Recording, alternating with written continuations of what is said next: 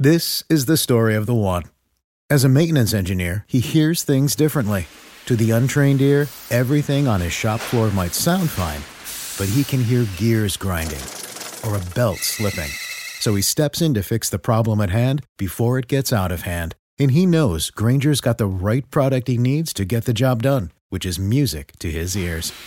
Call, clickgranger.com, or just stop by. Granger, for the ones who get it done.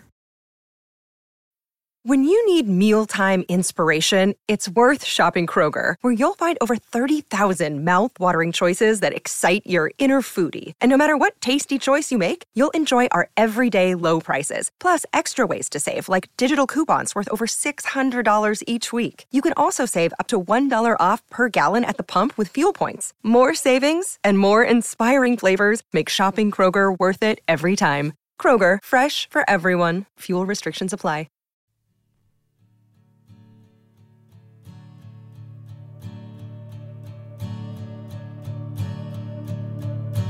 You are a promise. You are a song. Smooth like a waterfall. A sea in the calm. You are the summer. You are the sun. You are the desert plain where the wallows is around. I want you to know you're the first thought. I want you to 好啊、h e l l o 大家好，这个是狗熊有话说 Bear Talk 的 YouTube 频道视频直播啊，也是啊，应该是正式连线的第一次尝试。之前呢，有藏和我呢，分别一个在加拿大，一个在新西兰呢，有在有藏的 YouTube 频道里面有连过线。那么这一次呢是对啊、有藏应我的邀请，那么啊、我们在今天其实是一个很临时的一个一个连线的一个一个一个决定啊，就是我们啊、确实是嗯啊，然后 讨论一下关于两个奶爸能够啊、交流一下关于育儿的一些事件，但是这个本身这个这个事情在准备的过程中也体现出当当奶爸的这种不容易和无奈。就我们说为什么这么说呢？对，说这个事儿已经有好几个星期之前，就是说咱们约一个时间，那 那个这个交流一下这个话题，然后就一直约不上时间，然后白天有小孩儿，晚上呢这个深夜时差各种问题。其实之前最早我是这样的打算，就是做一个三 D 啊，这个三个国家，啊，还有另外一位来自澳洲的朋友，那么也在我熊有话说的播客里面曾经呃分享过一位呃开发者，那么也是啊刚刚到澳洲两年多三年啊三年多了，那么啊、咱们一起三个国家的爸爸聊一聊关于育儿的话题，简称三国霸业。但 这个霸业永远无法实现啊！这个因为一直时间凑不凑不了一起。那么今天哪怕就是有藏我们俩能能凑在一起，其实也很很难啊，只能在深夜才进行。所以今天的话题比较开放，或者说比较这个比较随意，因为并没有特别复杂的准备，更多呢就是 OK 关于交流育儿和养娃和作为父亲之后这种前后的心路历程的一些变化。其实很多嗯。听咱们啊、呃不管是有藏你的听众观众啊，还有听狗熊我的节目的朋友呢，呃，大部分其实可能还没有小孩儿，可能对这种体会不太深，但是也有一些朋友呢，是一直呃，就是有关注咱们的这个啊、就是播客和视频，那么也知道我们现在都是呃经历了这种从呃从单身啊，或者说从这个呃两个就是只有两口子，然后到现在拖家带口的感觉。那么我觉得先问一下有藏啊，这个先先啊先这个呃拷问一下，就是你觉得这种从有孩子到从没有孩子到有孩子，最大的一个心心理上的一个变化是什么？啊，这个变化是什么是吧？啊啊，我觉得这个问题好像听起来说是啊，人的一个状态到听起来完全不同的另外一个状态，嗯但实际上它不是一个像分水岭一样的一个过程啊，嗯而且好多事儿都是不是说突然从这个就到那个就一定要有什么感悟，我觉得不是，因为啊。咱们其实没孩子，所谓没孩子，第一个搞对象的时候一般都没孩子，对吧？第二个结婚的前几年一般都没孩子，都是到了某一个时刻，突然你希望啊两个人孕育一个后代了，所谓爱情的结晶了啊，你可能就会啊来来来，比如说孕育的过程啊，封山造林啊等等，然后到了怀胎十月呢，哎，你就突然有一天，我们男性的角色就从男朋友啊，或者是老公啊，就变成不仅仅是老公，而是同时你有后代了啊，你变成爸爸了，嗯。因为你生下了一个小宝宝啊嗯，你们俩有你们的后代了。呃，实际上那个心态会是一个挺波动的，就是没孩子之前，我觉得是生活难度比较低啊，比较低的一条线，到怀孕和生育的这个时候，突然变得非常离奇啊，波折，就是呃，刚怀孕的时候，我觉得我的心情应该是说激动、兴奋和未知，就是哎呀忐忑啊，嗯未知。然后等他生下来的时候呢，全世界一百个男人，一百个家庭，有九十九个，再就说第一个孩子啊，都是进入到一个极其慌乱的状态，就是你再做什么准备，因为你没有经验，所以到那个时候是突然进入到一个备战、极其慌乱的状态。但反而我觉得今天如果想要讨论说当爸爸的心态是什么，我觉得一定不是说刚刚生下孩子那个时刻你就有当爸爸的感受，对这个感受可能要经过几个月、半年、一年甚至几年才真正进入到这个状态。对，咱们说句实话啊，就是咱们这个节目今天更多是就是非常真实的这个分享。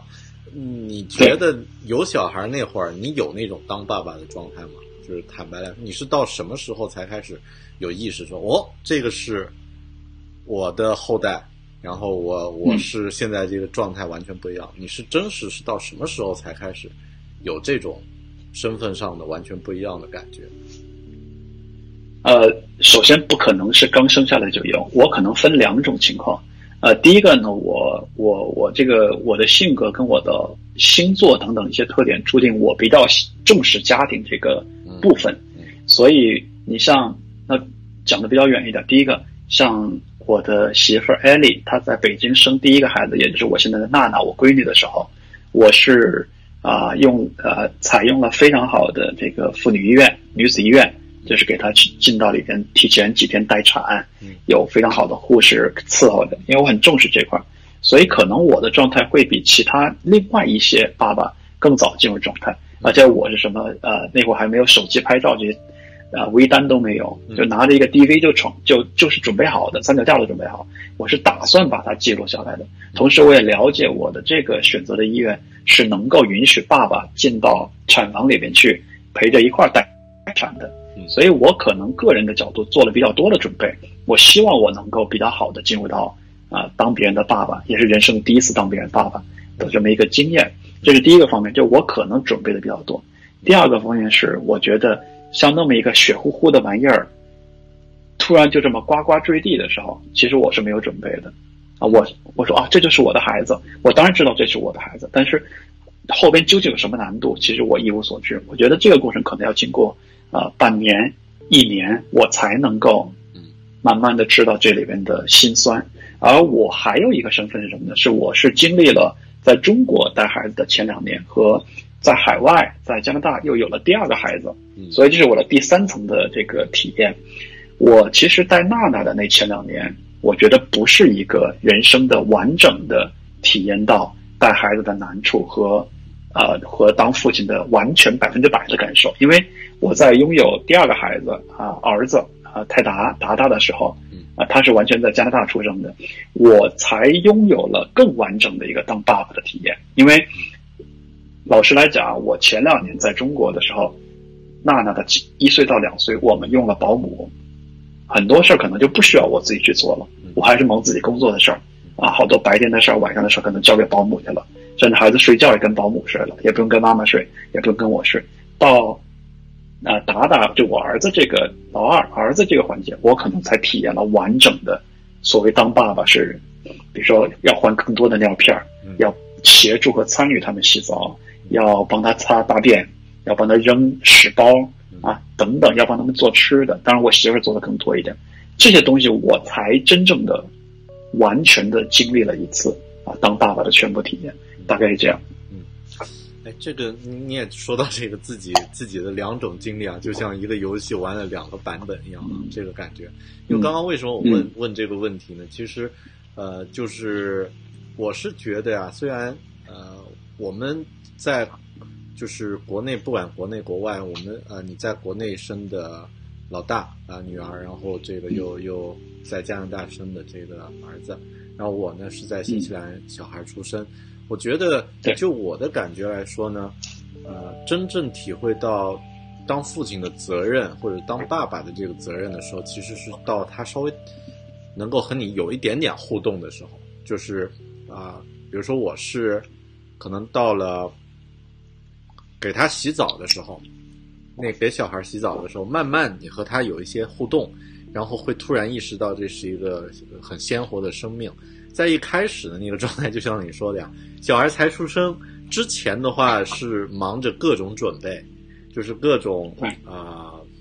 这个啊、学习，然后了解，然后去啊、去做那些啊、所谓的物质上的呀，这些这个呃东西上的、知识上的这些准备，呃，实际上根本是顾不过来去构想这个心理需要什有什么样的调整。然后当他出生那头几个月啊，头一两个月，我觉得是完全懵逼的状态，因为你是觉得好像 啊，在电视电影上，小孩一出生，然后哇一哭，然后双方露出喜悦的笑容，好像屏幕一黑是吧？下一个镜头就是大家在一起啊，天天开心的玩啊，这个什么，根本不是这样的，就是真的，一出生生完了以后，然后你就发现哇，接下来他就要哭，而且那个不是说像电视里面哭四十秒、五十秒就蒙太奇了，就切换了，他是四五个小时一直可能都是这样的一个状态，然后是。呃，第二天又是同样的，第三天又是同样的。我觉得头几个月一直是那种，呃，去应对各种情况。真正到心理上觉得哇，自己当当父亲了，是一段时间以后。那么，其实这个话题我问的话，一方面我也想听听，是不是只是我是这样的，就是最后才呃过上一段时间才发现，哎，自己和孩子的这种心理上的联系是慢慢才有。那么其实也也想说一个问题，嗯，对，其实慢，所以，所以我觉得分两种情况。嗯第一个是说，呃，我们认为的，我觉得干脆我这么着啊，我用一个新颖的说法，我觉得分为爸爸和父亲这么两个角色。嗯呃，为什么分这两个角色呢？我把爸爸定义为就是他是你的 title，嗯他是你的 title。当你的孩子呱呱坠地的时候，你就是一个爸爸。这个爸爸是不带太多感情色彩，而更多的是去干活儿，就像 manager 经理，就像嗯库管这样的职位一样。这个时候，爸爸要干的就是各种各样的活儿，挣钱、买纸尿布、嗯擦屁股、陪他洗澡，这是爸爸。但是这个环节是不太体会得到，我是这个小生命的要付出责任感的。但是我同意你的，就是要成为父亲要怎么着呢？要等孩子大一点点，嗯你发现他一岁半、两岁开始会说话了，他跟你学交流了，你发现哇，这个时候你干的不再是活儿，而是你要输出你的价值和思想给他了。就是你发现我靠，我不能看小红书了，你发现我要树立一些正确的人生观，至少我不能说牛逼、傻逼、他妈的这些词我都不能说了。嗯，这个是父亲，这个是父亲的部分。嗯，就是他在一岁半之前他听不懂这些，当然，咱其实严格来说什么时候都不要说啊。对，但是我会觉得说，呃，特别小、特别小、特别小的时候，他完全就听不到你的信息的时候，你可能还能胡来一点儿，你只要去完成那些事儿就完了。但你如果想承担一个当父亲的责任，你这时候你要律己，嗯，同时你要很大的责任是，你除了要买纸尿片、要挣钱、要干嘛，你会很想注意自己的言行，嗯你希望给他树立一个楷模，你希望我要灌输给他的是什么？嗯你希望我要，比如说我特别希望我的孩子做到两点，第一个是自信，嗯，第二个是独立，啊。嗯，那这两点是在我拥拥有父亲这个角色之后，我才想要去做的事情。我希望啊，比如说娜娜，啊，举几个生活当中的例子，她扣不上安全带，嗯，这个时候我不帮她，我会说你什么时候扣好了，我什么时候开车。我就我就一定让他自己去扣这个安全带，嗯但是如果说他别的事儿需要帮助，我会立刻过去帮助他。嗯所以这一点是我希望他独立。第二个呢，我希望他自信，就是我带他去骑单车，我希望他骑完之后淋完这个雨，骑完十公里之后，他相对别的骑车鬼一样干嘛？但我发现哦，我的责任感就油然而生了，因为我骑完之后可以传达给我的后代自信和独立的这种我想灌输给他优良的品质的时候，我觉得这个部分是所谓的父亲想要传达的东西，嗯所谓的责任感啊。嗯，对我很认同啊。两个身份，一开始是一个，就是说爸爸这个身份就像一个保姆的这个身份一样啊，就是给他负责吃喝拉撒的这个部分。但是你真正要为他嗯创造一个形象的时候，可能很多东西就会有这个意识。那我现在因为小孩还没有那么大，还没到呃两岁生日还没过，还有两个月，所以有一些这种隐约的意识和感觉。但其实很多时候我看呃一些别人的采访呀，或者一些这个呃就是交流的时候，都会说，就是呃。因为我们看很多人就是那种，比如演艺圈啊，什么谢霆锋，或者是其他什么贝克汉姆，啊、一开始就是自己好像啊，这个很，呃，很好玩，然后这个风流浪子什么的，然后突然有了孩子之后呢，就是整个人的这个状态都会有变化。我觉得也是这种，我要为他树立一个形象，就像你刚刚提到呀，说现在当了如果是有父亲这个身份，就是作为自己的一个一个标签的话，就会想，哎，后面我做事儿，后面这个小人会不会跟着我一起去去这样去做啊？就像我和我我我老婆有的时候，这个我们在讲一些话或者是闲聊的时候，或者是有一些习惯的动作啊，比如说这个互相打闹一下呀什么的，然后就会发现小孩他就在模仿，他和你的动作是一样的。那么这个时候就会想，因为我身上那些负面的情绪或者是负面的性格习惯，就会被他复制，那么不能为他对树立这样的一个榜样。我觉得这个可能是一辈子的事情。就对我们来说，呃，这种这种要求和挑战，不是像以前那样，我自己管好自己，自己做好对自我的这个管理就 OK 了。这个难度更大。那么刚刚我说到这个话题的时候，想到一个一个事儿啊，就是，呃，我的朋友圈里面有朋友有的时候会发自己在国内的那种呃状态，然后我就看到一个呃女孩儿，她发了一张和自己的朋友进行这个同学聚呃进聚会的时候，和自己的闺蜜聚会，她的闺蜜有孩子了，然后带着老公一起来，然后那个呃那个现场呢是什么样？就是呃两个人聊聊天儿，然后她的闺蜜这个妈妈呢就一直和小孩儿在照顾小孩儿，小孩儿特别小，睡在摇篮里，然后那个爸爸呢就在旁边那个拿着手机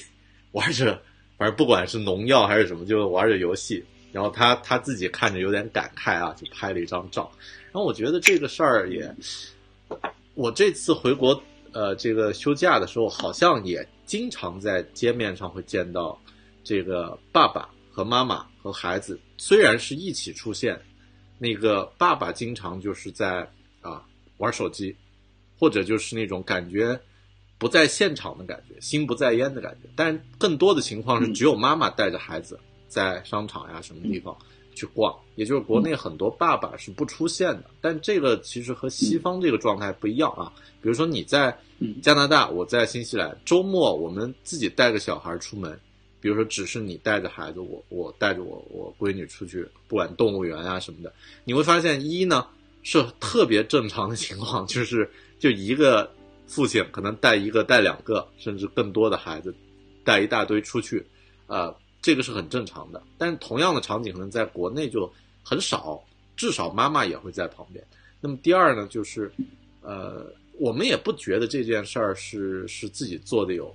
好像有多。多么多么多么好，多么有价值，好像这个也变成一个习以为常的事儿。你你你觉得你你有看这种就是国内国外这种区别，你对这个事儿有什么感感受啊？有什么体会？啊，这个事儿我觉得啊、就像大狗熊说的，有这，我觉得是归根结底是很多年来这种东西方的文化的差异啊、比如说，我觉得归根结底有一点，比如说在西方的观念里边，他非常强调人与人的平等，强调性别的平等，但不是说在中国的文化里边不强调，中国也说男女平等，中国也还要专门给啊妇女放假，要给女性放假，有三八妇女节，实际上国外都没有三八妇女节啊。啊，但是呢，大家对这个根本的平等的理解不一样。西方的平等很简单，什么叫平等？相等，差不多，这叫平等。嗯，啊，中国的很多平等呢，变成一种安抚的平等，就是哦，你不是觉得不平等吗？我我给你一些福利，安抚你一下，你就觉得平等了，对，而不是治标治本的去解决这个平等的问题啊。当然，这话题太大，咱们就还是扯回到爸爸妈妈来讲嗯。在这边的话，如果我是一个老外白人，我的媳妇儿是老外白人，我像中国的爸爸，某些爸爸那样啊，不怎么管娃，玩手机，时时刻刻玩手机，管赚完钱回来就开心了啊，媳妇挣的相对少一点，但是更多的带娃，这样是十有八九是要离婚的，因为对方会什么，媳妇儿会什么，白人的或者说老外的这个老婆会怎么想，会想你在不尊重我这个个人，不仅仅是说，不仅仅说你懒的问题，是你这个人的人品出现了问题，不是说我们的夫妻关系出现了问题，是你的人品出现了问题。如果你是一个在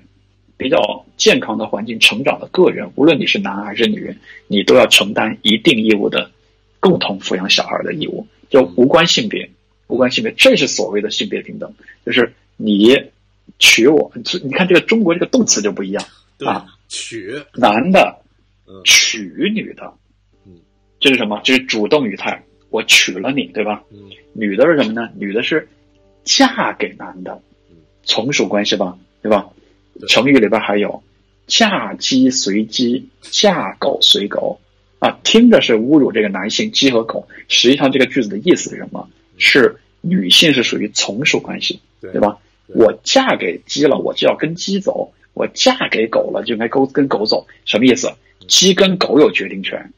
嗯啊，我才能决定你去哪儿。这是这是咱们比较老的啊中文的语句里边的一些关系的这么一个判断。但实际上，从人类的角度来讲，性别应该是平等的，因为我们出生的时候没法选性别，这不是在玩网络游戏，你不能选我这个角色是当男性还是当女性，所以我们生儿应该是平等。那无论你是在婚姻当中是家庭当中是爸爸还是还是妈妈，或者在有的国家有有男性的爸爸和男性的妈妈，对吧？或者是女性的爸爸跟女性的妈妈，其实你们是平等关系，你们要在抚养你的后代，不管是你生出来的，还是培育出来的，还是领养的，你们两个人要负基本上相等的一个责任。当然，你时间不行的时候，对方可以给一些帮助啊；他忙的时候，你可以给一些帮助。这个是一个正常的模式。中国的问题是在于，呃，几个因素决定了。第一，男性好像在社会上、在职职场上更容易占主导权，或者说的直白一点，男性容易挣更多钱。嗯，啊，女性比较难挣到更多钱。这个时候，在为家里出经济能力的时候，男性好像出的多一点，啊，女性出的少，甚至有的家庭女性不出，这是客观情况。第二个呢，很多年、几百年、几千年的这种这个是中国，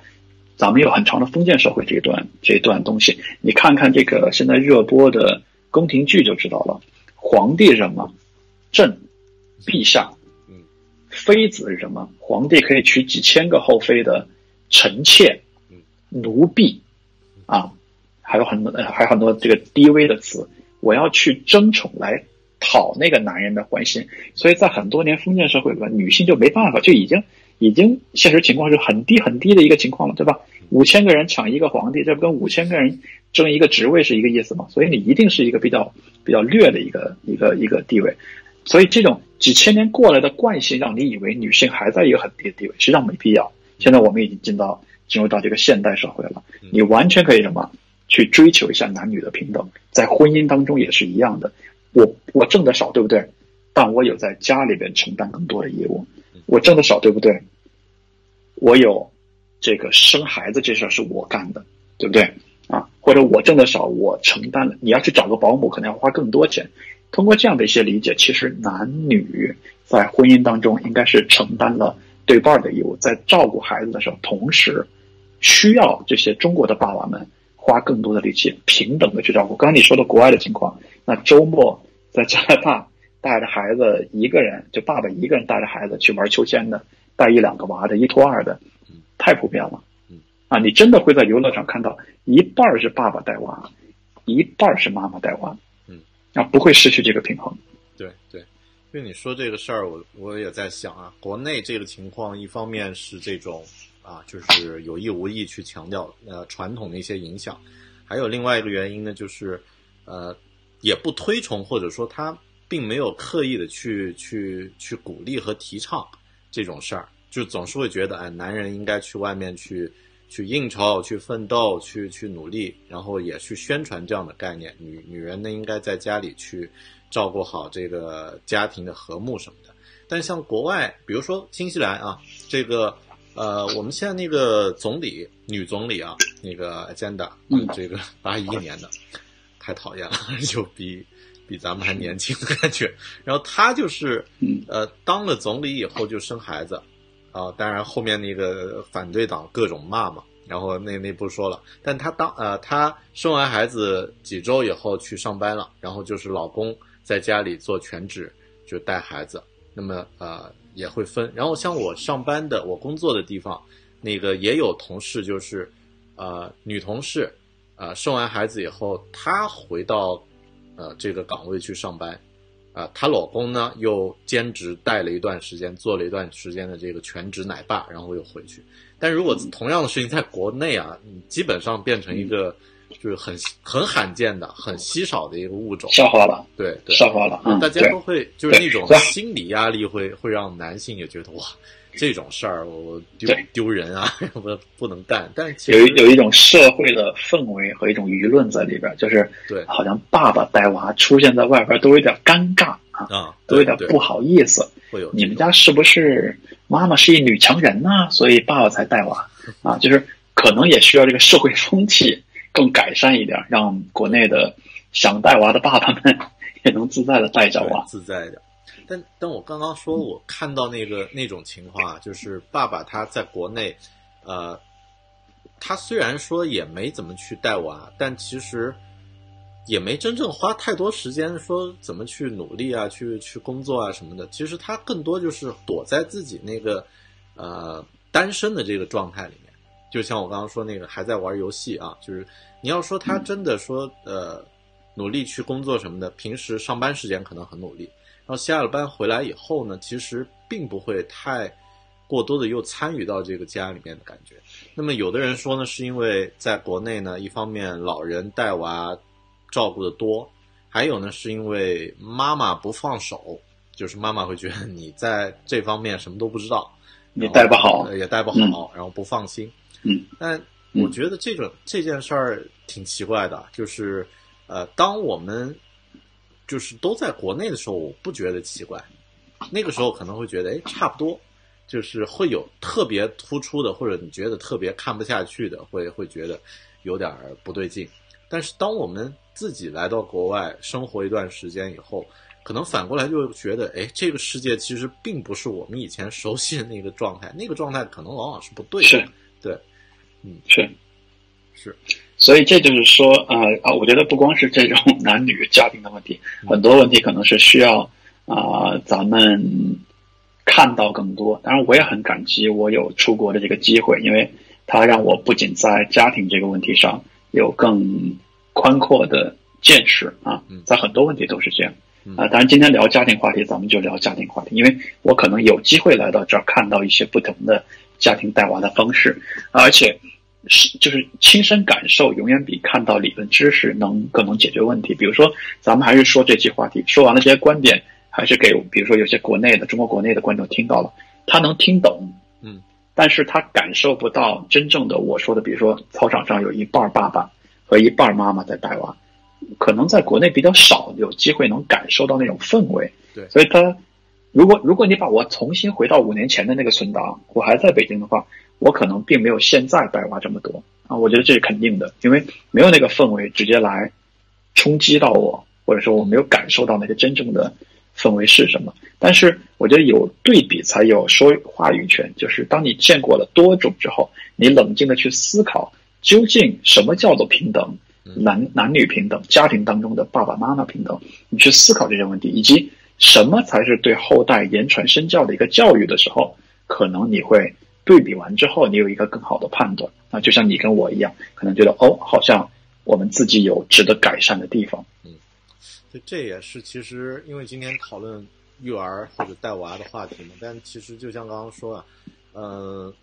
虽然现在这个网络时代已经很发达了，就是我们人在任何地方，你在手机、在电脑上可以看街景，可以看卫星，然后可以呃看别人的 vlog，然后那种啊、呃现场身临其境的感觉，然后戴 VR 眼镜什么的。但我觉得这种信息量还是太弱，就是这种带宽太窄了。就我们自己来到这个一个完全不一样的生活环境之后，你才会发现，哇，原来其实你看到的是其中一块儿，然后其实还有很多的这种方面，其他的方面是是在这个屏幕后面，是在呃是在一些你看不到的这些气氛中会影响和改变。呃，你你的这个生活习惯，还有想问题的方式，那么小孩儿在这里受到的这种感受和他接受的教育和他的这种生活习惯也会不一样。今天中午我还和一个朋友，呃，来这个呃已经来到新西兰大概二十年的时间了，然后在这边也是小孩出生，呃，现在小孩也不大，也就两岁多。说带回国的时候呢，和国内的孩子那个差别还是挺挺明显的。国内的那个爷爷奶奶带大的孩子就，呃，就是胆子还好像会就是会会弱一点，会小一点，就感觉是很可爱的那种感觉。然后像他的孩子回去以后，就是那种，反正就很自信，然后也有那种就是很冲闯，然后呃，你这个这个怎么样，那个怎么样，就是那种啊，我我们应该很容易理解啊，就是有藏你和我应该就比较有这种感觉，就是我们这一代其实很羡慕这种，就是刚刚长大的，呃，就是在这种环境比较，也不是说自由啊，就是说在这种相对来说比较注重个人的个性培养的这种环境下长大的这些小孩儿，就他会真的会很很能够就是自己想什么他就去表达，自己有什么感受他就去说，然后当然他对这种什么自然户外这方面的这种感受呢，我们待会儿再详细再说，因为这个，呃嗯，就我说这个心理上这种，呃，不会像我们很不太敢，或者说那种要讲自己真实的想法呀什么，会很很顾忌。我觉得这一点我特别羡慕。那么，因为你你不顾忌，或者说你很自由的话，往往不一定说你说的都有价值，但至少是比较真实的东西会多一些。啊，哪怕就是嗯可能会经常说一些没有用的，或者是一些一些废话，但呃嗯，表达真诚的东西，我觉得它的价值已经就要比那种经过掩饰，然后呃，然后拿出来一个东西要要强得多。但我们这一代呢，已经习惯了那种思维方式，就是什么事情要要考虑一下别人怎么想，就是他们的感受是什么样的，然后你是不是要要要顾及一下这个事儿。呃，别人的想法可能和你的这个感受不一样。我觉得，呃，嗯现在他们这些小孩儿的感受会会会会更加区区别更大一点。对，我也特别羡慕你。其实，在我的这个家庭当中，我我最羡慕谁？我最羡慕我的孩子们，因为他们啊，当然我我我很骄傲，我认为我自己也算比较优秀的个体。但是呢，我跟他们相比，我就非常羡慕他们，因为他们生活在新不光是新的更好的时代，而是他们生活在一个更加呃支持他，并且允许他有不同的特点，有甚至是可能是不正确的，可能是错误的，就有更包容他的一个家庭环境，就像我们组成的这个家庭来。因为我是觉得人的品种从最开始是没差别的，比如说这个爸爸妈妈在中国生出来一个孩子，这个爸爸妈妈在加拿大生出来一个孩子，我认为最早他们没有一些太大的差别，可能种族上黑人容易长得快，这个黄种人长得慢，这个没关系。但是从脑子上，我觉得，嗯，可能性上都没有差别。但是什么导致了差别？社会的大环境和传统几多少年下来的一些教育根深蒂固的一些方式，会导致有一些差别啊、我不知道大家看不看啊、美国的一些，比如说啊、American Got Talents，就是美国有有有才艺这么一个美国天才还叫什么？中文我不知道。哎天才秀啊，天才秀还是才艺秀之类的。对，他们或者看 Ellen Show 里边是你会发现哦，西方人有一些所谓的天才，可能是中国中国东方的审美方式不觉得天才的地方。比如说，我看最新的一期 Ellen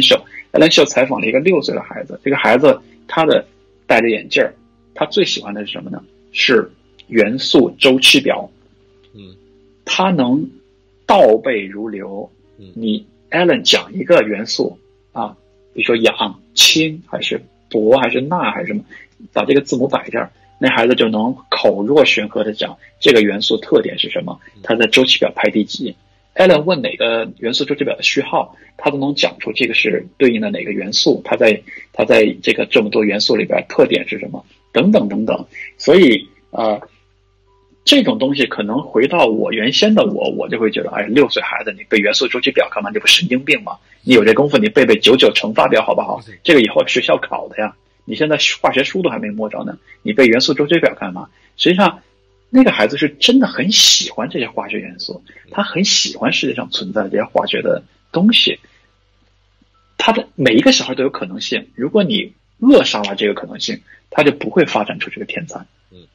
他很可能以后也会变成一个化学的真正喜爱化学的天才，也未可说。所以，呃，这就是我们不要去把所有的人都规范成都去背九九乘法表。嗯，他喜欢化学，你就让他去背化学；他喜欢收集糖纸，你就要无尽的鼓励他去收集糖纸；他喜欢这个这个捏橡橡皮人，你就要鼓励他去做这些事情，这样才会变得人有多样性，而不是所有人都会背唐诗，所有人都会背九九乘法表，所有人在小学一年级就会加减乘除，那样就变得没有那么多多样性了。实际上，这个世界我觉得一定是因为有多样性才更加的，呃，更加的有意思一点。所以我觉得不同的教育方式会，啊、我觉得还是更欣赏说允许孩子有不同的方向的发展，会是更科学的一个教育方式。哎说到这个话题，我啊、想到一点啊，就是前几天我和那个啊、张淼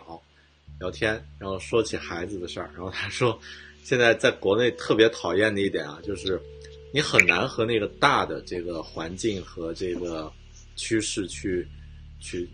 去，不说是对抗吧，就是很难和他们去同意同意我了解嗯去去这个匹敌，呃，他可能算是，因为我觉得像咱们这些这个关注科技啊、数码的朋友呢，至少对教育还是比较开放的，或者说我能够接受，比如说不同的东西、多样性这些，OK 没问题。但小孩一去到学校，然后回来就就可能就不行了，因为老师说应该怎么怎么样，然后同学说应该怎么怎么，嗯就就马上可能你 你是对抗不了。这个时候，我觉得做父母应该很痛苦啊，就是会发现我觉得特别痛苦。对你的这个榜样树立起来，他没有意识到。你觉得这种问题嗯可以怎么可以怎么去面对？如果说实所在以所以所以大狗熊这个该这个这个事儿就是这样嗯，教育这个事儿不是爸爸或者妈妈能搞定的嗯，教育这个事儿是全社会一起来搞定的，嗯。就是所有人都要在对的这个频道上，才能把孩子教育好了。学校价值观是这样，家长价值观是这样，大家要用一样的价值观去教育孩子，我觉得才能给孩子教好了，而不是如果真的靠只是家长拥有非常正确的呃这个观念，而学校跟什么有偏差的话，或者整个环境有偏差的话，那就真的很糟糕啊！可能我直言不讳的讲，这就是国内的现状。比如说，我个人我认为我的很多观点是正确的，但是没有办法实施。比如说，我认为少年先锋队这个东西应该是一个选项。嗯，我的孩子愿意入，你就让我入；我的孩子不愿意入，请保留我的孩子不入的权利。嗯，保留的同时，不应该因为我的孩子不入少年先锋队就变成异类，对吧？这个是一个人的多样性必须要遵守的一个一个基本的人的权利。但是我相信国内的现状呢不是这样。如果你的孩子不想入少年先锋队，我相信会产生非常多你不想见到的情况，对对吧？对这都不是说入党积不积极的问题了。对，就啊，同时呢，这个啊，比如说我们上课的方式啊，咱先不说围坐和单独码好座位的这种差别，嗯。孩子在学校里边儿不能啊，西方的学校是孩子如果想要上厕所，不用举手，起来直接去。啊，我知道的学校是这样的，嗯，但在咱们成长过来的过程是，孩子要上厕所要先举手，嗯，甚至老师说现在不允许你上厕所，你还可能不能上厕所啊，这个就是很吓人的一件事情了，对吧？我觉得可能我扯远了啊，我还是我还是说，整个都要用统一的正确的方式，形成一个好的环境，让孩子去教。因为我觉得只是靠家长的话，啊、有的时候无力回天。比如说，我就说少年先锋队这事儿，我如果还在国内，我真的不是特别的支持我的孩子一定要入少年先锋队，因为你你要保留我这个权利吧。但是我如果还在国内，这事儿我得认个怂，因为我如果不忍这事儿，不忍住这个事儿，不吐忍住去不吐槽的话，我的孩子可能会遭遇更多的麻烦的事儿。比如说，我还不喜欢家长微信群围着老师转这个事儿嗯啊，老师未必也喜欢这个事儿。但我如果在群里边做一个桀骜不驯的爸爸，我可能会给我的孩子带来很多的麻烦。对啊，这个是，所以我我觉得很多家长，我是很理解他们的一个处境，不，并不是每个家长都想去围着老师转嘛，对吧？嗯但最后只靠我们家长来教育孩子嘛？我觉得未必是这样，需要社会的整个环节都用正确统一的方式、统一的观念去教育，才可能对孩子能够教育到一个好的方向。嗯对，所以在国内做家长特别不容易，又要做榜样，还要自己维护好自己的心理健康啊，因为你同时在做你觉得正确的事情和不得不去做你觉得不正确的事情，然后那种状态你还得平衡好自己的这个心态，不然自己的这个心理都不健康了，还要去教育小孩儿，那个压压力就特别大。对，我觉得也没有什么特别好的建议，只能是，呃，尽量在能和孩子单独相处的时候，你把你的榜样做足，然后，呃，把这种高质量的生活，就是高质量的相处的时间，尽量做得好一些。那个哪怕就是暂时小孩儿他没有理解，或者觉得啊、这个事儿和老师说的不对，和同学说的不对，那么啊、对他迟早会长大。我我觉得挺难的，大高兄，我觉得挺难。你比如说啊，我我想象我如果还在北京的话，我可能会选择的做法是，啊，我觉得学校有一些东西可能未必正确，我想说，孩子你过来，我跟你讲一下我的观点是什么，我认为什么是对，什么是不对的，也许跟你的学校不一样。先不说孩子接不接受啊，小孩儿是不把嘴的，他是不会有这么多心思的。嗯爸爸说完的话，他转脸就去学校说了，你就让他尴尬，你也跟着尴尬啊。那个有藏那孩子，哎呦，什在家里都教的什么玩意儿啊？他说这个红鲜血染成的红领巾是错的，这样的孩子每天不要再提班干部了。哎呀，没希望这孩子，完了这孩子，对你说咋整？所以我也没办法。对，嗯，对，还是得去做。该被某某核心价值观 就就赶紧去啊！对，哎，我们说点好轻松一点的这个话题，感觉好沉重啊。说点轻松的，对，因为今天我看那个有个朋友发了一个段子啊，挺好玩的，来和呃朋友们分享一下。今天我还在朋友圈里面发了，说呃，在美国长大的华人小孩呢，普遍皮肤黝黑啊，因为太晒，然后户外活动太多，发型也简单，因为大部分都是父母自己拿推子推着小平头。然后衣着衣衣着呢也比较土啊，其实国外衣服挺土的啊，就大家好像平时看电视剧高大上，其实就是那种，呃，这个卫衣，然后外套呃 T 恤，呃印点儿图案什么就没了。啊，说衣服也比较土，啊，父母也不怎么爱打扮，有的时候衣服还不合身，因为长得太快，气质呢又憨厚老实。说小朋友和家人回中国，在一些景点和路边呢休息聊天，旁边一位摩登的中年妇女呢，看了看孩子们，就说惊讶的说：“哎呦，了不得啊！现在农民工的孩子英语都那么好了。” 就是这个感觉，我觉得还挺，就是感觉中枪的感觉。因为我们带小孩儿，现在虽然还挺小啊，就是呃回国以后你会发现，哎，好像在就是像这种呃时尚呀、精致啊这方面不行，包括我们自己现在好像在国外生活都会变得越来越土的感觉。但另外一点就是说，呃，有有朋友也回复嘛，说这个呃，你会感觉到你国外的长大的这个小孩儿呢，呃，首先他的这种户外活动的这种，因为可能特别多吧，你会感觉的确是要更阳光、更健康的感觉，就是非常直观的，从身体的这个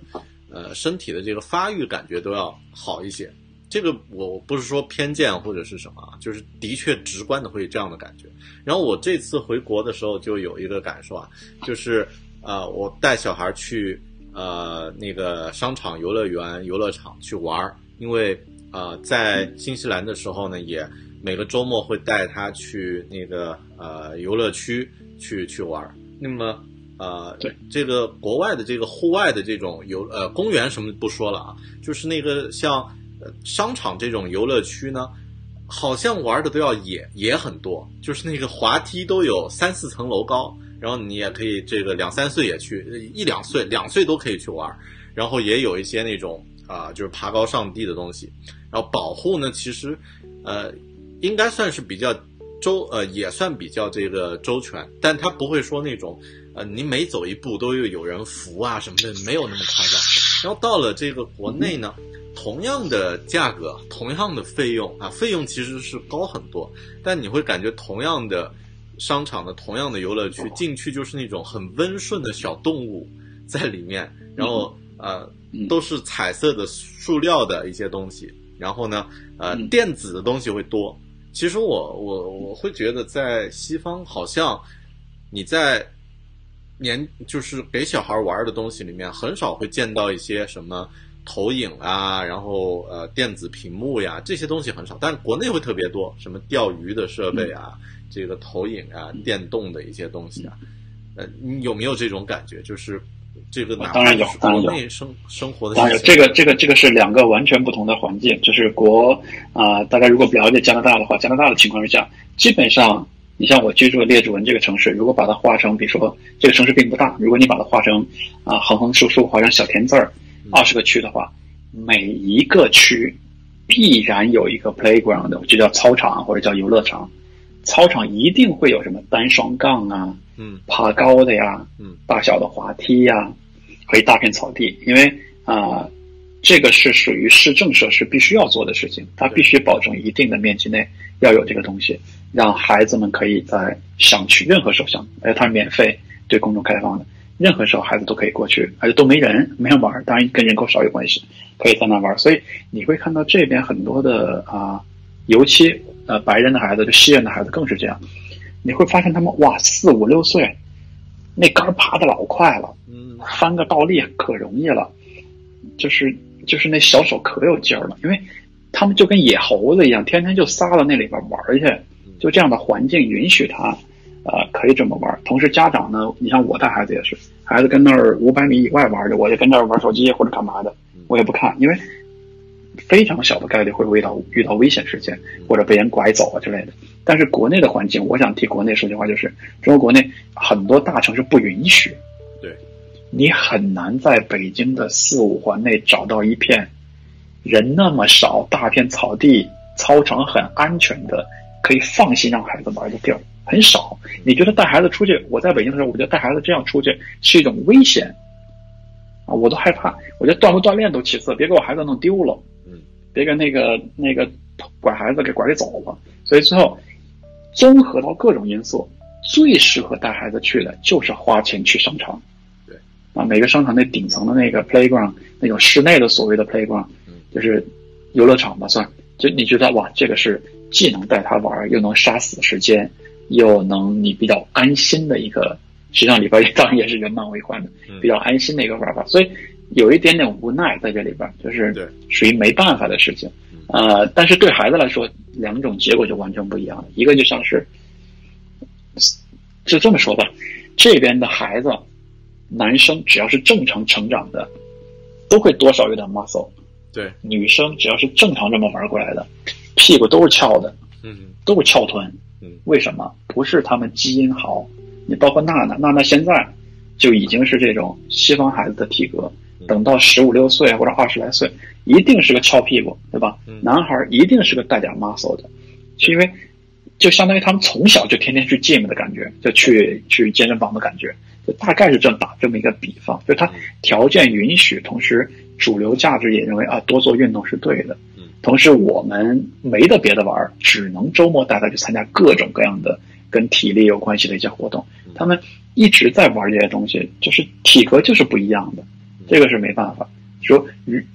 所以说回来，我觉得跟主要是条件的一个限制，就没办法的一个事情。嗯你觉得这个事儿对头脑有影响吗？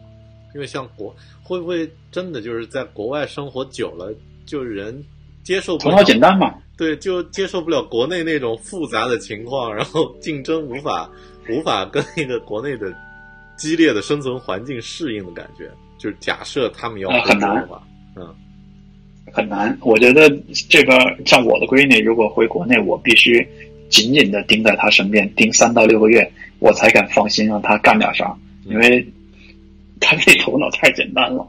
娜娜现在头脑，第一个是不是 yes 就是 no，这个就不行，对吧？嗯，这个在咱们复杂的国内的中国的文化里边，不是 yes 就是 no，这你那死的很难看的。你一定要听懂弦外之音，嗯你，要知道除了 yes 跟 no 之外，还有别的回答方式。对，等等等等的而，且有的时候所以你说 yes 其实背后是 no，说 no 背后是 yes 那就疯了，啊，那就疯掉了，那就疯掉了。嗯所以我觉得，但但是但是有一个好处，比如说，呃，我带娜娜出去玩，和我就少操心很多。比如说啊，我们去 road trip，像我开车去旧金山，可能是一个十天往返的一个旅旅行，嗯，呃，一天可能有五六百公里在路上，也就七八个小时、六七个小时在路上，嗯，到饿了的时候，就随便开进一家吃 taco 也好，吃 burger 也好，麦当劳、肯德基也好，随便吃点东西就开心。就它这种食物，咣叽咣叽就吃了，这种这种或者是其他的西餐式的、非中餐式的食物，他很开心就吃掉了。嗯，就是好养活呀。出去玩儿，他们就是撒一操场就敢玩儿，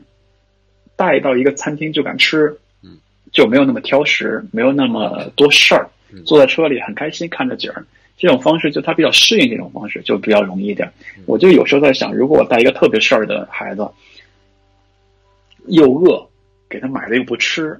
这才难受呢。嗯，待会儿又要又要上厕所，尖喊尖叫的哭，那我可能我可能那我出去旅游的兴致我也没有了。嗯所以他们比较适合这种荒郊野外的旅行啊，吃啊什么什么嗯解决问题啊。嗯，他们比较适合这个，所以我带他们 road trip 很开心啊。问一个话题啊，就是，呃，你觉得他们这个在在这边在在西方国家长大呢？呃，说英语是没问题啊，就是英语这种教育没问题。你你会担心他中文说的不地道、不流利吗？会会有这个这个隐约的担心吗？这是一个特别好的问题，这是一个特别复杂的问题，我被好多人问过嗯，我都没法做到。嗯，因为我很矛盾，我一方面中文是一个优美的语言，嗯，我一方面希望 Yuna 能够中英文都很流利的去去去去去使用，另外一方面，我有一个个人很偏激的观点，就是，嗯，但这观点我认为应该是错的啊，应该是错的。就是我觉得让他，我怎么表达这个话题呢？就是他在学习中文语言的时候，可能会学到一些中文的文化习惯，有一些文化习惯，比如说我说的“是不是是，否不是否嗯嗯嗯”，这是我不想让他学习的东西。嗯啊，明白了。如果说他比较多学习英文，嗯，而更多的做一个简单的人，这是我想要看到的事儿嗯。但同时，我也非常认同说，中文是一个非常重要的语言，我希望他能够很好的掌握。所以我在这个事上特别纠结，我也不太好，不知道怎么回答这个问题比较好。我特别的纠结，我希望他能够很好的掌握中文，但我又不希望他去，但我又希望他是一个特别逻辑简单的人。嗯这个简单不是说蠢，不是说蠢，而是逻辑逻辑利索啊嗯，干净、简单、利索的一个人。我不希望他变得特，我不希望他学到中庸，我不希望他学到圆滑的表达方式嗯。这种圆滑，可能我指的中文语境下的圆滑，不是说他蠢啊嗯，并不是这样。所以这个事儿我到现在也很矛盾。当然，我现在给娜娜有报有报中文的班，她在学习听说读写中文的。我希望她能够掌握这门优美的母语的语言嗯。但当然，你对于娜娜来说，我觉得啊、客观的来说，我中文不太算她的母语了，因为她在学校从幼儿园到小学到中学一直学的都是英文啊。但我非常希望她能够掌握基本的啊中文的一些基本的东西。嗯，我觉得我这回答挺乱的啊。对对，没有，因为我在问这个问题的时候，我也在纠结，因为这个必然是我所有出国的呃父母都会操心的一个问题，因为必须他啊、他必须中文没有那么好了，就是因为这个呃就是生活环境啊这个方方面，他会呃肯定不如像国内的呃长大的小孩儿，那么这个会造成就是以后可能不说和我们之间的交流啊，和其他比如爷爷奶奶、外公外婆等等这些交流呢，会产生一些隔阂。那我，但我特别同意你说的这个感觉，就是希望他只是把中文当做一种单纯的语言来来学习，而不是学到背后的那种，呃，就是非常复杂的，呃，把我们自己绕进去那种思维方式。那么啊、能够保留那种啊、就是英语或者说这种啊、西方的这种直线型的思维，就是比较简单直接，想到就说，或者是这个啊、不会自己在脑子里面绕来绕去的这种状态，因为呃，对，其实其实大狗熊，我觉得我可能会刚才的回答可能会造成一些观众的误会。嗯啊、我觉得我是多虑了，我但我也希望我是多虑了，因为我觉得小孩在这边学习中文应该不太会产生我刚刚说到的那种情况。我还有一个隐性的出发点是这样，因为我自己非常遗憾的是在于我是接受了，我是有三十三四十年的在中国生活的经验啊，我变得很圆滑，我变得思维非常的啊、可以拐好多弯儿。嗯，但这我发现到我现在我发现这不是个值得骄傲的事儿。嗯，我特别由衷的希望我是一个简更简单的思维，但是人的思维已经发展到三四十岁的时候，我没法把思维重新 reset 掉，嗯。再回到那个简单的思维，我已经变成这个没有办法去 reset 掉的这种思维了。所以我很希望娜娜不要走我的这个路线，因为她她的人生很幸运的产生在我的这个家庭里边，我有机会让他从两岁就就在呃目前的这种教育环境下接受接下来的教育，所以我我我我因为内心的这种对他的羡慕和这种有一点点担心，做一下爸爸的担心，所以我好像对这个事儿有一点点，我觉得是对中文有一点点成见的这种、这种担忧在里边儿。但我觉得我可能是错的，我应该不用太担心这个事儿。啊、我希望他如我所愿的拥有比较简单、纯粹的思维跟心灵去过好后边他的人生。觉得可能是咱们想的多，因为呃，嗯其实且不说他们在国外这种呃这个环境本身单纯啊，其实就算在国内现在的小孩儿，嗯、不说太远吧，就说零零后或者呃少部分这个年纪年年轻一点的九九五啊九六啊，就是九九零后末期的这些孩子，你会发现也就是和我们这个七零八零啊这种状态其实差别也挺大的，他也更直接，就是更更单纯，然后更更自自我一些，就是我我更也更自信一点。其实我觉得，嗯我们这个时代，就是我们这个年纪的这个人呢，啊、一方面是独生子女啊，像我是这样啊，就是从小可能，呃，这种揣摩呀，然后这个看别人的眼色呀什么的，就是这些，我现在会觉得特别不好。以前会觉得啊，好像很懂事儿，是一种啊，你会大概去感受气氛，这个场合不要说话，这个场合呃怎么怎么样。就现在我也会特别不喜欢这种。我有时候都我有时候都不喜欢我自己，你知道吗？就是我有时候会觉得我能听懂别人的弦外之音是一个特别令我自己觉得懊恼的事情，就是我的脑子已经到了没有办法去啊、呃重置，就是嗯我的人生经历导致我很多别人跟我讲的话我能听懂，嗯他绕那么多弯儿，我居然能听懂，我觉得有时候挺懊恼的。就是我就想到这个环境，我这句话说给我闺女，她是一定听不懂的。嗯她到十五六岁也听不懂，她听不懂那个弦外之音。就像，嗯、我再举个例子，就是前两天发生的事儿，我带闺女去学中文，嗯去了一个中文学校，啊，这绝对是个好事儿，因为我也说了，我觉得中文是个优美的语言，我希望她能够掌握。嗯然后，啊、那个中文学校的负责人是一个年纪稍微大一点中国的妇女，嗯，然后呢，那个老师很好，非常 nice，也是个中国老师，啊、教娜娜，娜娜也很喜欢。但是娜娜刚进到那个班级的时候，那个学校的负责人呢就进来冲那个老师比较大声的说了几句话，就说：“你不要先把教材发给他，孩子们看不懂呢，先让他们 warm up 了，再再把教材发给他。”这是一个信息的交流。但是呢，啊、我娜娜娜生长在一个什么环境？生长在任何一个学校的负责人去跟老师交流的时候，一定是耐心的、嗯小声的嗯去做交流，不会当着全班的学生去把这个事儿、这个信息大声的传达出来，甚至是面带一点恶色的啊、凶恶的样子去传达出来。所以娜娜刚进那教室，一看那个负责人那个表情，她又没听懂那几句中文是什么的时候嗯，她就哭了，她的眼泪就下来了。嗯嗯他就问问问我们，他说那个老师在说什么？What is she talking about？嗯，那个他是不是生气了？同时他又从来没去过这个中文班，他当时就哭了。嗯，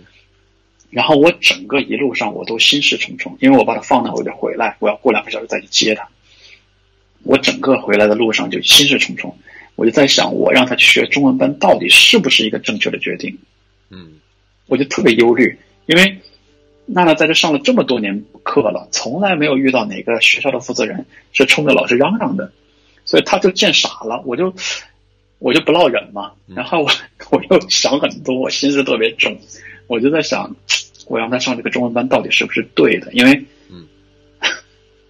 嗯特别复杂的一个嗯一个情况。当然后来我过两个小时去接他，我发现我还是比较多虑的，因为第一个那个老师很 nice，教给娜娜的东西娜娜都很喜欢嗯，她而且当天回来就会写一二三四五六七八九十的汉字了。我觉得这些层面都是好事儿，嗯、但是由于可能中文的课程班里边都是咱们华人组成的，华人会把一些不那么有耐心的或者交流声音比较大、比较嚷嚷的这些东西，又展现给我的孩子看的时候，我自己就非常的纠结。所以可能这是一个例子，并不能说明什么问题，但是就是，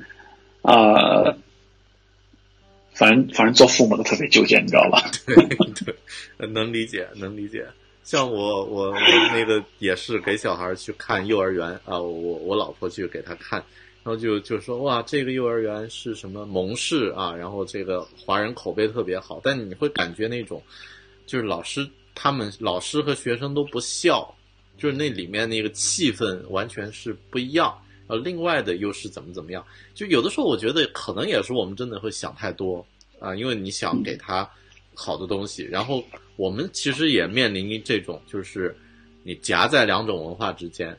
就是并没有真正去呃感受到一些西方的东西，但我们自己没有真正去融入那个特别身呃全身心的融入那个状态，然后又又又会，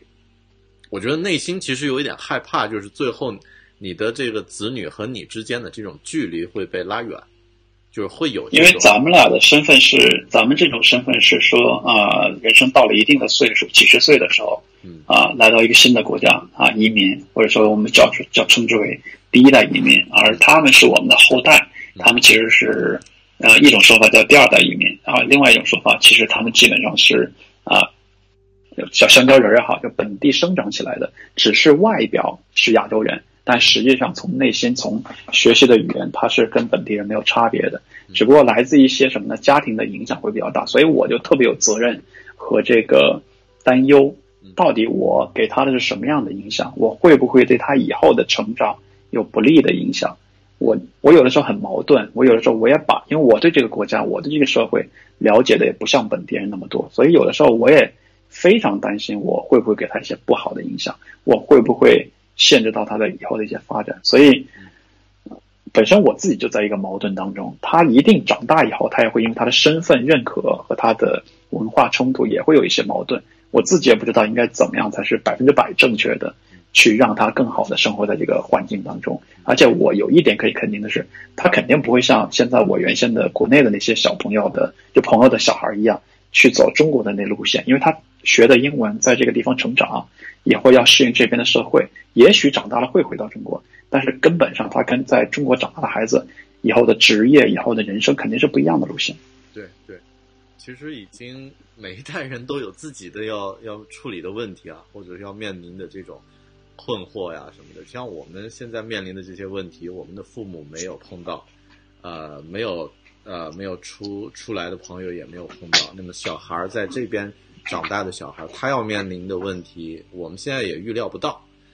很多问题可能还没有被发明出来，就是他们的职业可能也还没有出现，他碰到的问题也还没有出现。那么，呃，就像我们父母也预料不到，呃我们现在哎，这个会两个国家的人可以在网络上连线做一个直播，还有其他的人可以看，就是这种形式本身其实也会带来一些一些一些就是生活方式的变化，所以只能说自己的这个状态调整好，然后给小孩儿给他们创造一个相对来说比较开明的一个一个环境，不至于说什么都去压制他。啊，然后他们的问题自己去处理吧，我们的问题也还要自己去面对啊。对，对，我觉得今天话题让我带的有点太沉重了。其实我们可以聊得更，呃，也许可以聊得更轻松一点。再一个就是，我觉得中间体现了一几个信息，就是像咱们这种身份啊嗯，真的不容易啊。我也想说，大狗熊也不容易嗯，我也不容易。就是我们自己首先是个个体，然后又从啊自己有三十年的或者几十年的中国身份的历史，然后又要面对自己接下来下半生。下半生啊，或者说接下来多少年或几十年的嗯另外一种身份的融入，嗯同时呢，我们又转换了身份到当爸爸、当父亲这么一个身份，同时又因为当父亲而背负了更多的啊，不得不承担起更多的呃教育下一代或者给下一代做楷模的一个责任嗯，所以各种加起来，我是真觉得特别不容易的一个事儿啊。嗯嗯，对，在国内也差不多。其实仔细想一想，国内如果很多朋友啊、只要你当父亲了、当爸爸了，这个身份就有巨大的这个跨越，然后呃责任呀、什么的也会有变化。而且我觉得，可能在就是生活的节奏和这个事业的节奏上，你在国内国内的朋友坐过山车的机会会更多一点啊。就受到的刺激和影响啊，比如今天是你的朋友什么小小明，明天就上市了，后天他就融资，大后天就 ICO 就发发行，又又身价如何？再过几天，啪，这个人消失了，被捕了，或者是这个，呃，就就每天生活中的这种这种影响也会也会让你变得更焦虑啊什么的。但是这个这个是另外的话题啊，又又又像这个刚刚说的啊，我们呃聊育儿，聊聊聊这个当爹当当父亲那个呃特呃整体的这种沉重感，我觉得不算怎么说，不算这种沉重感，应该算是这种生命的呃质感。就是以前可能只是玩游戏或者是什么啊、你看电影体会到一些东西，但真正那种表面的东西是呃是是是看到的表面啊、那么自己做父母，做做这个呃要培养下一代的人，慢慢你会呃会对这个人产生更大的一些影响，所以呃很多都是怎么说呢？当了父母之后，你会觉得这个人更成熟，或者是更有责任心啊什么的，我觉得是有道理的。就像那个很多时候说这个呃呃嘴上无毛，办事不牢啊，这是中国的老话。但其实你仔细想想，嗯还的确有道理。因为你要成为别人的榜样，你要成自己的家人的榜样的时候，那你必然也会成其他人的榜样。所以还是对，呃，对，还是还是一件很有意义的事情。而且碰到这些问题，我觉得不是咱们个体的问题，就每个人都会有，嗯每个家里面都会有啊，嗯这个教育问题如何平衡的问题。那么，嗯、对对对并不孤独。我觉得，我觉得今天这个直播间还有一些朋友在线嘛，所以大家如果有任何问题，对，也可以啊帮助我们一下，对吧？提出你的问题，把我的这个呃，让我们可以根根据他们的问题回答一下。你像这个朋友就说啊啊、这个 A W read 德啊，这这不知道怎么念。嗯这个朋友就说，他说他的感觉就是说，大人焦虑带着看孩子什么都是问题了。嗯、我不太理解他这句话，但我能大概猜到啊他的意思是什么。我如果猜的意思没错的话，他可能就说大人带着比较多的焦虑和心事，那就会觉得孩子很多问题。我倒是有不同的意见，我是觉得没办法，我是觉得当爸爸，只要你是一个操心的，你想尽更多责任的爸爸，你会一定会有心事，你一定会有所谓的焦虑，或者你会担心很多东西。啊、除非你心大，否则像我这样心微细一点儿，啊、又比较在意孩子的一些小事儿的人，可能确实会，可能确实会，就像他说的，觉得孩子很多问题要值得去去忧虑和操心吧。嗯，这个这个我承认我操心的会比较多一点啊。有个朋友说，有藏怨恶自己是个老司机啊，挺我，嗯，这个没办法，是我我觉得自己改变不了的，因为啊、对吧？人生的那么多年嘛，嗯，哎，咱们说一下，就是假设现在能够给你，呃，有这样的机会，就是给一年前或者两年前自己提一个建议，就是在呃教育小孩的这个方面提一个建议，你会给自己的小孩，哦，或或者说你会给两年前的自己什么样的建议呢？两年前应该，嗯，你你已经有这个呃女儿啊、呃这个儿子也出生了嘛，也是两年前。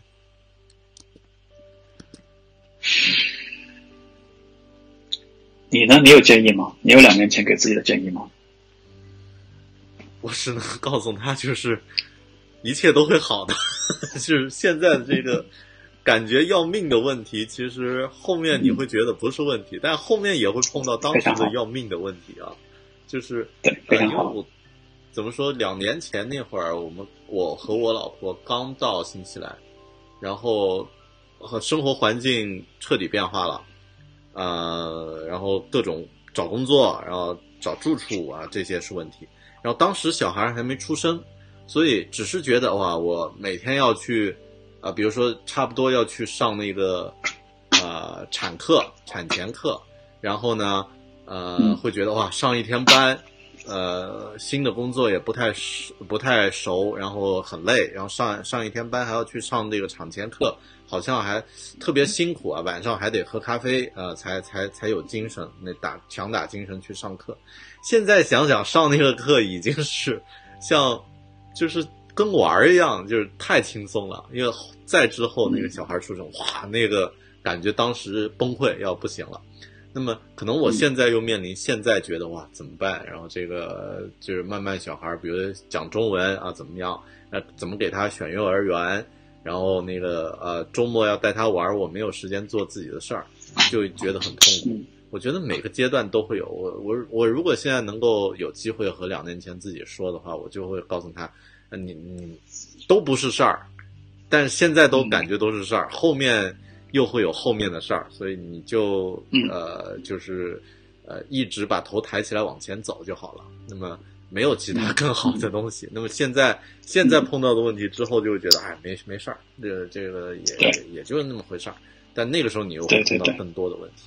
对我我可能只会对他说这样的话啊，给不了什么。那我觉得挺好的，我觉得对，我觉得你说这挺好的，就是一看就是你切身的体验，因为啊，因为对你来说是第一个孩子，你第一个孩子，呃就是我说那种咱们都没有经验的时候，这么一过来，其实要走很多弯路。嗯等你现在给两年前第一个孩子那个时刻去送点建议的话，你肯定是有了经验，你告诉那个时候的自己说嗯啊，没有那么复杂，或者说没有那么可怕啊，都能过来。但我情况不一样，我那个。啊、我这我不是说给第一个孩子还没出生的时候那个那时候的自己，我其实没有太多的建议。我觉得人生没什么可后悔的，就是你自己尽心尽力想好了啊，做出来什么样，不用求苛求完美啊，不那么完美还不错啊，我觉得都挺可喜可贺的。嗯没有人能够把人生这个游戏玩的那么的呃完美。我这人性格也从来不去后悔做过什么什么事儿嗯啊。我可能一定要给个建议，就是嗯，没什么建议，没什么建议，我觉得挺好的。我对自己目前的情况，我觉得可能可能多给那会儿的孩子多拍几张照片儿吧。啊啊，如果有好看的活动，多给他们拍几张照片儿。就是他们成长太快了啊，多拍一些照片给他记录下来，对其实特别特别珍贵。嗯，或者你得说给两年前自己说，你现在就开始录 vlog 了啊，开始做 vlog，越早开始做越好啊，可能那个能记录的东西就更多啊。趁现在有时间，这个我看在线也有朋友，还是刚才那位朋友问的问题，就也鼓励他们问问题。这个朋友就问说，呃，在国外没有爸妈的帮忙，怎么带二胎，影不影响工作学习？嗯，这个这个问题肯定是问我了。对，等你说，嗯啊、我们也有让爸妈帮一些忙，就是他们会定呃过来几个月帮忙带一些带一些孩子，但也更多的时间是自己来带的。啊、我的实际情况是我朝九晚五要上班，啊、这个这个就是国内跟跟我们在加拿大生活可能会很不一样的地方，比如说。艾莉，我的她，我的媳妇儿，她的日常就是，如果这一天全要交给她，她是能做到的。她能做到哪些呢？她能做到早上给孩子做好早饭，两个孩子，嗯，然后把小的摁到车里边的这个婴儿座椅上，再叫大的赶紧上车，背上书包，背上中午的餐盒冷餐，嗯，然后把车开到老大的学校，然后让老大进去上课，然后再把老二拖回家，然后再把老二放到 car seat 里边，然后再把老二带到比如说十点或者十一点十一点的某一个这个兴趣班，或者是小孩带孩子的班，或者是现在我们把他送到这个日托了，然后再把老二送到日托，然后回来自己可能干点事情，然后在下午三点钟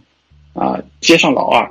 接上老二又把老二摁到 car seat 里边，就婴儿座椅里边，啊，再开车去老大的学校，把老大再接回来，然后再妈妈带着两个孩子去超市，再把小的放到超市那个 cart 里边，就是嗯。那个小推车里边，再大的跟着走，大的还能帮妈妈挑点水果，然后再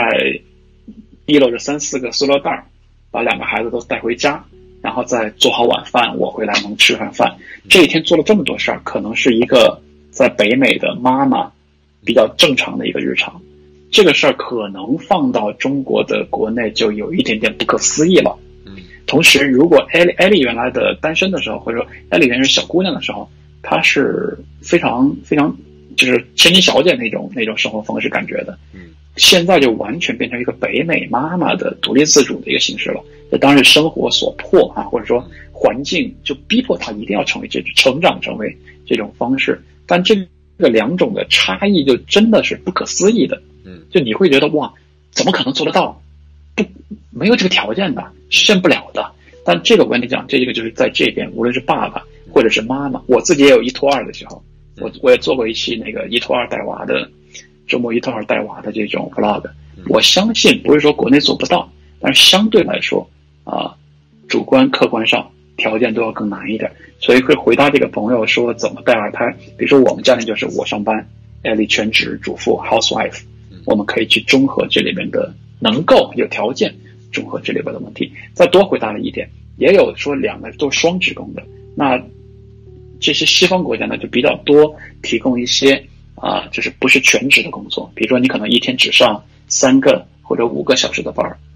啊，那你能够给家挣一些收入，同时这些班儿的时间呢又比较的机动，让你允许你可以在某一个固定的时间把娃送到学校，在某一个固定时间把娃接回家。啊，它这种社会机制是相匹配的，就是你再困难再困难，它这些条件也是允许你能够啊、时间上只要不冲突，嗯是可以完成这些事儿的。对，也有很多这种互助的一些服务，或者是这种机构能够帮你提一些建议，或者直接就帮帮一些忙，也挺好的。西方国家它这方面比较健全，就是它能够呃能够很好的就是解决一些具体的问题，那么不会说造成呃就是把这个事儿就标准化，一定要怎么怎么样。呃包括像刚刚嗯有刚提到，像一些公司也会有这种比较弹性的呃这种政策，呃，那么你可以去去呃去去兼顾，但整体来说当然会很难。啊，但是你刚刚分享这个建议，我要给我老婆听一听，就是她觉得啊，现在的太痛苦了，一个人带小孩如何如何如何，这个呃，但我觉得她也是也是成长的很厉害，就是以前也是一样的，就是在国内呢，反正呃有时间去跟朋友喝喝茶聊聊天儿，那个逛逛街、买东西啊，大概就是这样。然后吃饭什么也不用操心嘛，反正国内吃的东西又方便啊，偶尔回家什么的也不用自己做啊，这个家里老人什么的也也准备好。你来到这个新西兰，厨艺大增，就各种大菜都都自己都 OK，都可以搞定。然后带孩子呢，其实也我也很佩服啊，就是他在这个这个新的环境下啊，就是也带着孩子去健身，然后啊，这个孩子拖在那个那个小的那个游乐区，然后自己在在那个健身房里面练，然后呃去找各种 play group，呃就是这个呃这种啊室内的这种活动的机构去去带孩子去玩儿，去怎么怎么样，然后去呃去呃去找其他的妈妈去去去聊去交流，其实。呃，一点都不比这个上班呃轻松啊，就是其实是很累的，但整个这个过程其实，呃，我觉得都都其实慢慢也就适应了。这个人的这个能力还、还挺强的，你会慢慢的适应，会发现，哎，呃啊、所有的餐都得自己做的时候，你也可以搞得定，然后也可以也可以去适应，嗯，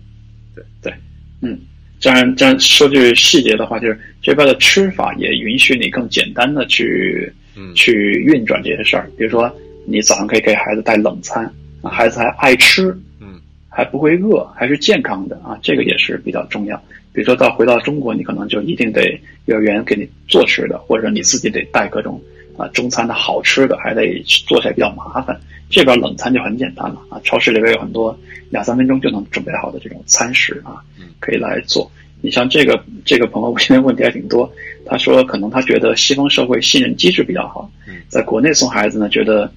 幼儿园如果没有监控都不放心。嗯，国外的幼儿园有监控吗？国外幼儿园我的知道的是一般没有监控啊，一般没有监控，因为因为因为这个是比较涉及多隐私的事儿啊，一般没有监控。然后啊、国外的或者说加拿大我知道的，对老师的资历要求很严格，你一定要经过哪些考试？嗯，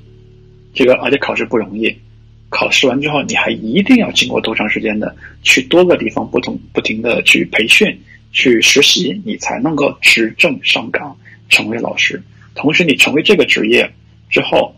你不敢犯错，因为你犯错你就丢失了这个工作，你就再也无法回到这个工作。这个时候你都会犯错，成本比较高的时候，会导致你不太容易犯错的事。当然，最终还是人口少啊、人一多，这事儿也没法弄。嗯，对对，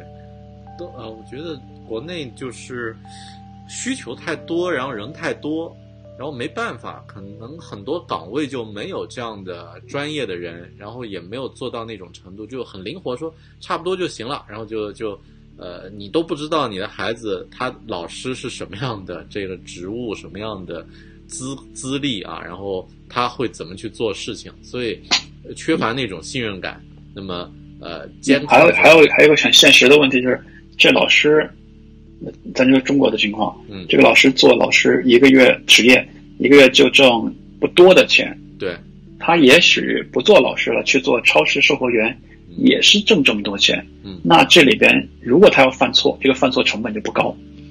对吧？对对无非就是他犯错了，哦，我把你开除了，红绿蓝我给你开除了嗯，开除了他再去干别的就好了嘛嗯。这里边就没有一个犯错成本。那相对可能我知道的加拿大老师就是他收入相比中国的那些老师可能会更高一些，嗯所以这是他赖以生存的生活的收入。同时，他不做这个职业，他不太容易再去别的职业。同时，这个社会信任机制说，他如果在这儿犯了这么大的一个错嗯，他可能在哪儿都找不到工作。这个时候就导致说，他应该非常热爱自己的工作，至少不能够犯错误对，啊，至少要要要对孩子有爱心，要做好自己的工作。这个是一个循环了，整个社会各个环节的一个循环嗯，这个没办法啊，可能暂时也解决不了。对好的。那么，哎呀，今天我也特别感谢啊，有藏，因为花了夜里的这种深夜时间，咱们这个，呃，你那边现在应该是快三点了吧？对，两点五十了，早上。哎呀，那个眼睛通红，没关系没关系一直一直在聊这个 刚才有朋友问嘛，说怎么脸色通红啊，啊，并不是别的原因，只是太晚了。对对，特别感谢有藏今天很很辛苦，不用客气的确是深夜聊，而且这一期节目其实真的是一个 unexpected，就是意料之外，然后那个没有太刻意，那么更多其实在过程中大家也听到一些我们很呃真实想法和情感的一些表达。那么，我觉得也算是这期节目的一个呃一个很大的一个特点，就是呃我们聊了一些跟孩子有关，但是也跟自己生活有关的一些一些事情。那么最终其实。呃，很多东西是没有答案的，不是说听一期节目就解决什么问题，或者是，哎呀，你知道怎么去教育？我觉得不可能。包括我们自己也不知道一些问题的答案，只能是说，呃，你碰到的问题，我任何人有藏，然后在听节目的，在看视频的朋友呢，呃，每个人生活中你碰到这些问题呢，呃，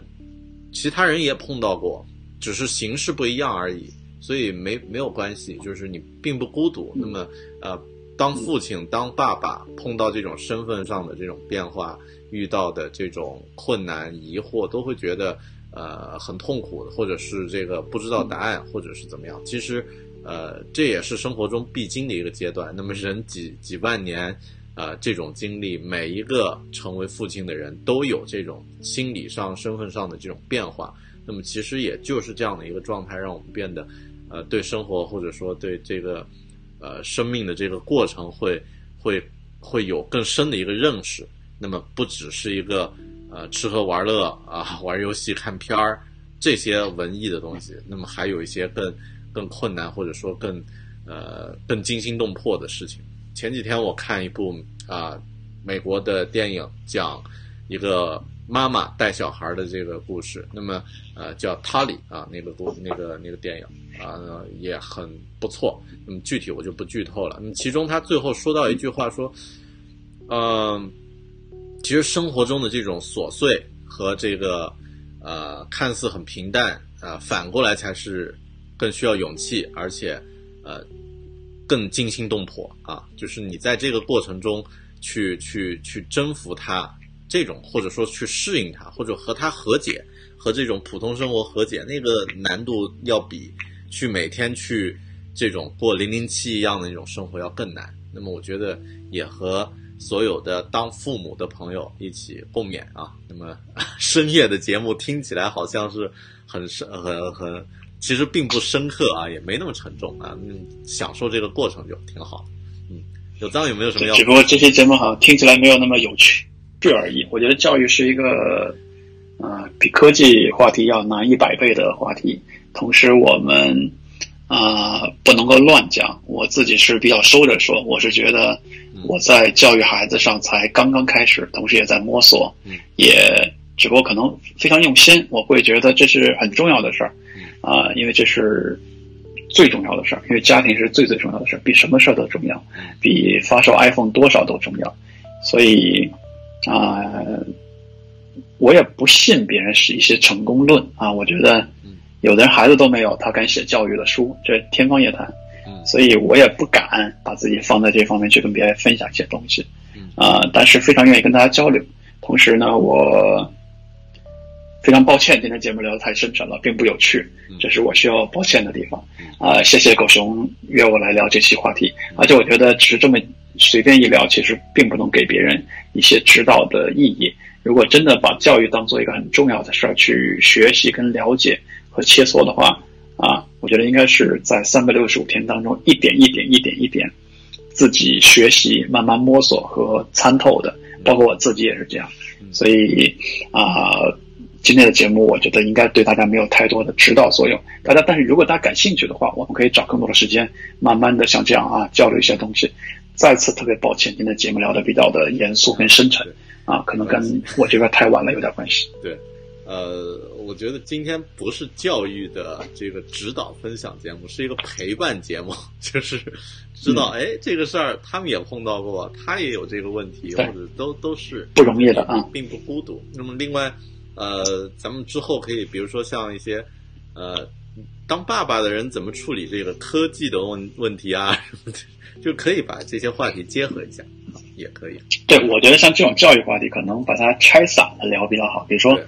啊，落实到具体的一些问题，你是怎么让孩子处理 iPad 的？你是怎么跟他解释这些科技问题的？你是怎么让他解决生活当中一些小事儿的？可能拆成比较零散的具体的东西，会短时间一点，跟他去点点滴滴的分享会更好一点。我觉得今天这种长时间的这个分享，可能过多的是自己想把太多的信息分享出来，其实最后讲的会比较比较的严肃一点，大概是这样。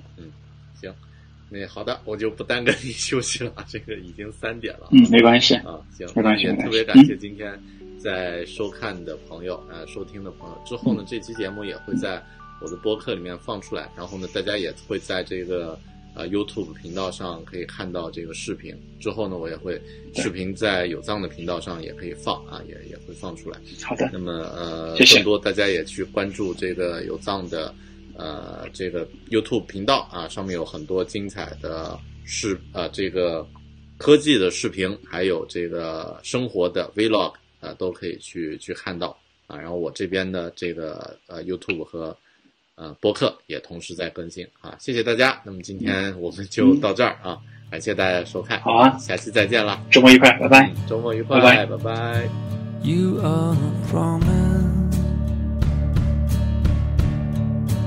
You are a song. Smooth like a waterfall. A sea in the calm. You are the summer. You are the sun. You are the desert plain where the wild horses run. I want you to know you're the first thought. I want you to know the grace you're made of. I want you to feel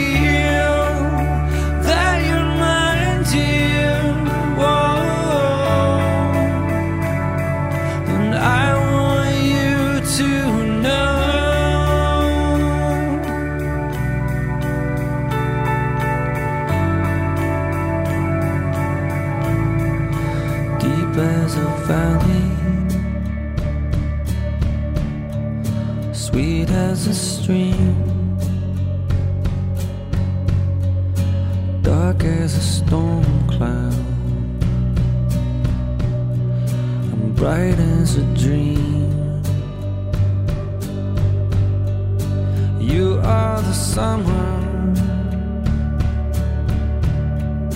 You are the sun. Desert plain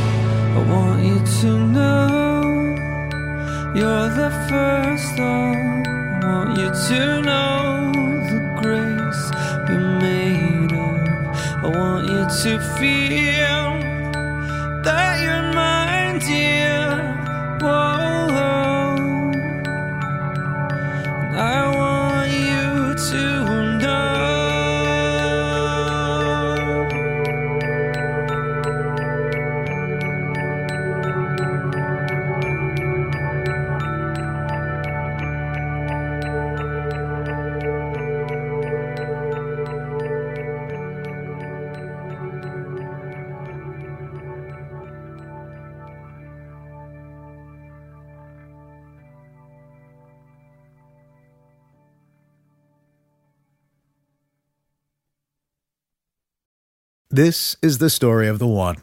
As a maintenance engineer, he hears things differently. To the untrained ear, everything on his shop floor might sound fine, but he can hear gears grinding or a belt slipping.